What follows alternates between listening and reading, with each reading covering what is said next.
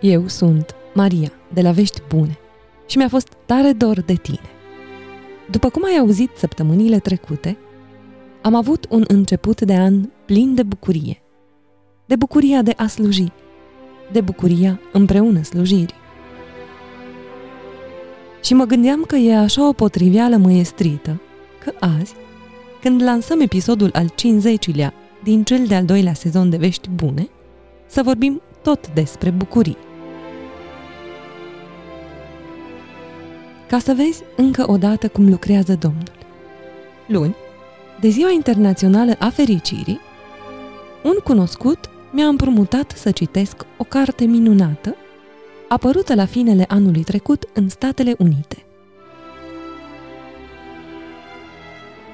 Despre Georgia Briggs, autoarea ei și scrierile acesteia, ți-am mai zis și în alte episoade ale podcastului, ca Icoana și Tu ești Casiana. Iar fragmentul ales pentru această seară este chiar începutul cărții care se numește Ghici cum.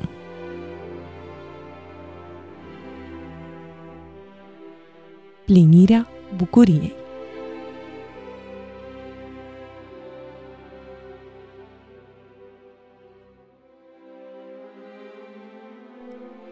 Chemarea a venit într-o zi de vară târzie, pe când lumina aurie devenea lăptoasă, iar primul vânt rece făcea ca pinii să-și plece capetele într-un chinăciun înspre râul cel imens.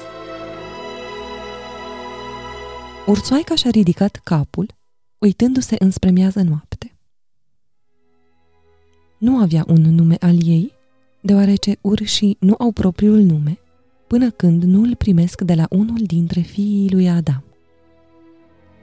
În el, dăinuie o amintire străveche despre omul care fusese investit drept cel ce numește animalele, de însuși stăpânul cel mare, pe vremea când lumea era doar un pui. Ursoaica era ca oricare altă ursoaică din sălbăticia rusienească.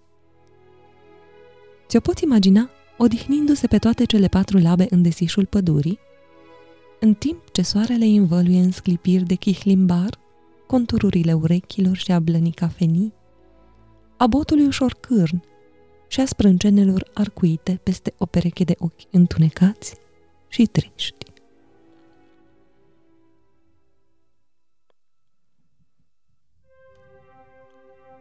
Tocmai trecuse de a zecea primăvară fără să aibă un pui al ei. Doi pui de vulpe și-au vițit căpșoarele dintr-o vizuină din apropiere, au zărit-o și, scheunându-se, s-au făcut din nou nevăzuți. Ursoaica părea să nu îi fi auzit. Întreaga pădure pulsa de viață nouă, de lupișori care se încăierau, de cerbișori care se clătinau pe picioarele lor precum cataligele, de iepurași care își scoteau boticurile tremurânde din vizuini, de cuiburi înțesate cu mingiuțe de puf ciripitoare și de ursuleți. Pui de urși, rotofei frumoși și dulci, cu ochii negri, strălucitori și cu lăbuțe fără cusur, pe care mamele lor îi păzesc cu înverșunare. Ursoaica abia dacă putea să se uite către un alt pui de animal. Într-atât de mare îi era dorința de a avea ea însăși unul. Poate că nu puteți vedea asta din unghiul din care priviți înspre desișul în care se află, dar în lăuntrul ei este un gol adânc. Ea îl putea simți, golul întunecat și dureros din pântecele ei, care an după an se tot adâncea. Dar, bineînțeles, ea era doar o ursoaică și nu putea să pună în cuvinte durerea ei cea mare. Nici măcar nu-i pricepea într totul cauza –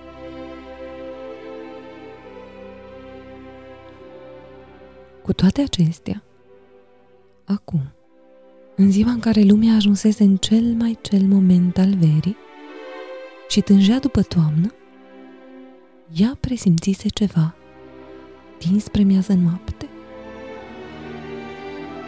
i-a lăsat pe puii de vulpe încă scheunând și a pornit mai departe. Oamenii își doresc o destinație pentru călătoriile lor, dar urșii nu au nevoie de una. Ursoaica a mers mult. A mers de una singură. Pentru ea, viața nu era cu mult mai diferită decât înainte, doar că acum se afla în mișcare.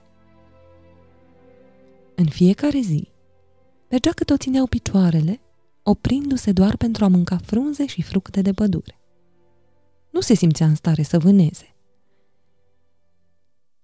Când era prea extenuată pentru a merge mai departe, se întindea în câte un luminiș.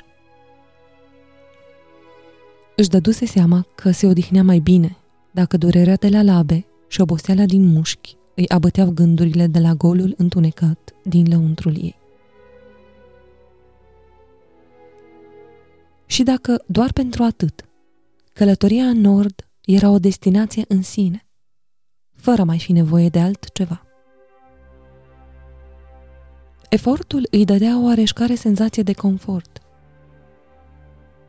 Oare chiar avea o importanță atât de mare că nu înțelegea nici de ce fugea, nici ce căuta?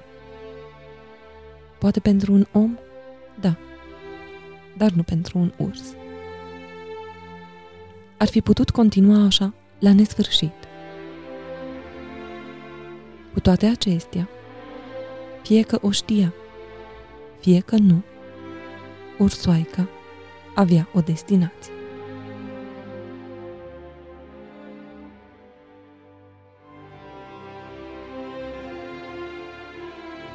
Merse până ce toate frunzele au căzut și îi foșneau sub labele enorme. Merse până ce ceilalți urși erau deja înveliți de o pătură de o sânză, dormind un somn adânc în bârlogurile lor. Merse până ce primii fulgi de zăpadă au acoperit pământul. Uneori putea auzi în depărtare clopoței de la câte o sanie trasă de trei cai sau putea vedea în vreo vale câte un sat cu hornuri fumegânde. Alteori, ea era singura creatură dintr-o întindere albă. Câmpiile înverzite au făcut loc unei păduri de brad. Ursoaica și-a continuat drumul cu hotărâre, croindu-și cărare printre copacii ale căror ace o înțepau, făcând-o să clipiască, sau îi se prindeau în blana încălcită. Într-o zi, țesătura de copaci s-a destrămat, iar uisoaica s-a oprit. Aștepta ca golul acela imens din ea să pulseze, așa cum se întâmpla de fiecare dată când stătea nemișcată. Dar nimic nu s-a întâmplat. Ajunsese într-un mic luminiș, la doar câțiva metri de o căbănuță construită din scânduri și care era acoperită de zăpadă. Ceva scânteietor din apropierea ușii a atras atenția. O rază de lumină ajungea pe o farfurie de tablă, pe care era făcut un mușuroi din ceva maroniu și care nu părea a fi dens. O vrăbiuță aterize lângă farfurie. Ciupi cu grijă dintr-o fărâmitură, iar apoi sări mai aproape. Doi mătăsari de cedru, care urmăriseră toată scena dintr-un copac din apropiere, zburară până jos și începură să se încaiere de la bucata cea mai mare. Ursoaica era înfometată. Vremea pentru hibernare trecuse de mult, iar pe parcursul călătoriei ei nu dobândise nimic din stratul călduros care ar fi trebuit să o protejeze în lunile geroase. Neluându-și ochii de la cabană, continuă să înainteze cu dificultate. Păsările se retrăseseră pe ramuri din apropiere. Ursoaica le ignoră. Amușina lucrul acela maroniu. Mirosea ca ceva ce nu mai mâncase vreodată, iar gura îi lăsa apă. Luă o îmbucătură. Oare era cu putință să aibă gust a dragoste. Lucrul acela maroniu chiar avea gust a dragoste, gândi ursoaica.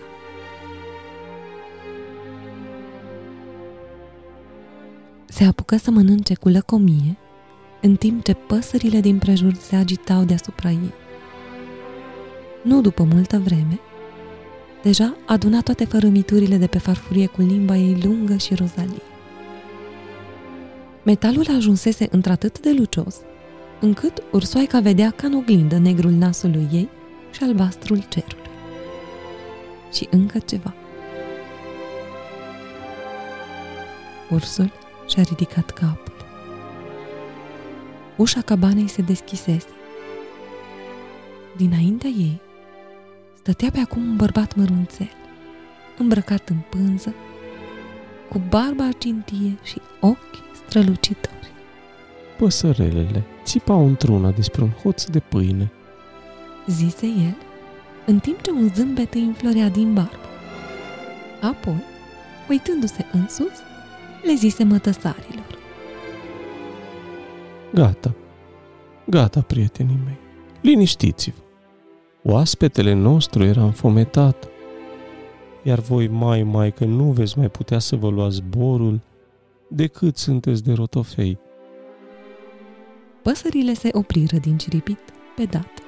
Rândunii care veni pentru a se așeza pe umărul bărbatului, cu gheruțele mici și galbene străpungându-i haina. Ursoaica nu se mișcă. Simțea că ar trebui să fugă.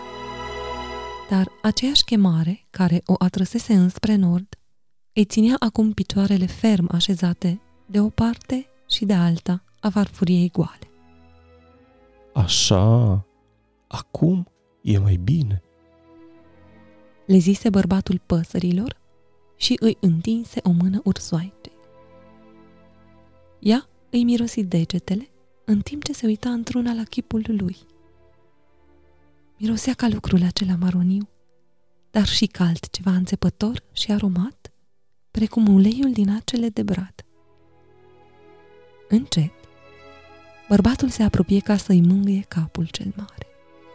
Hristos a înviat. Bucuria mea. Ea își plecă ochii plini de mulțumire. Ar fi bine dacă aș merge să vă găsesc și vouă ceva de mâncare. Le zise gaițelor. Ursoaica se așeză să-l aștepte în tihnă, în timp ce el intră înapoi în cabană, trebăluind. Știa că peregrinările ei luase răsfârșit.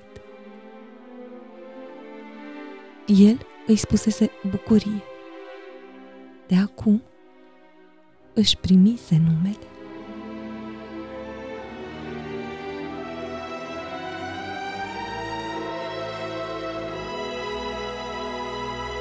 Acum mulți ani deja, am aflat dintr-o altă carte că sufletul lucrurilor este numele pe care îl dă Dumnezeu.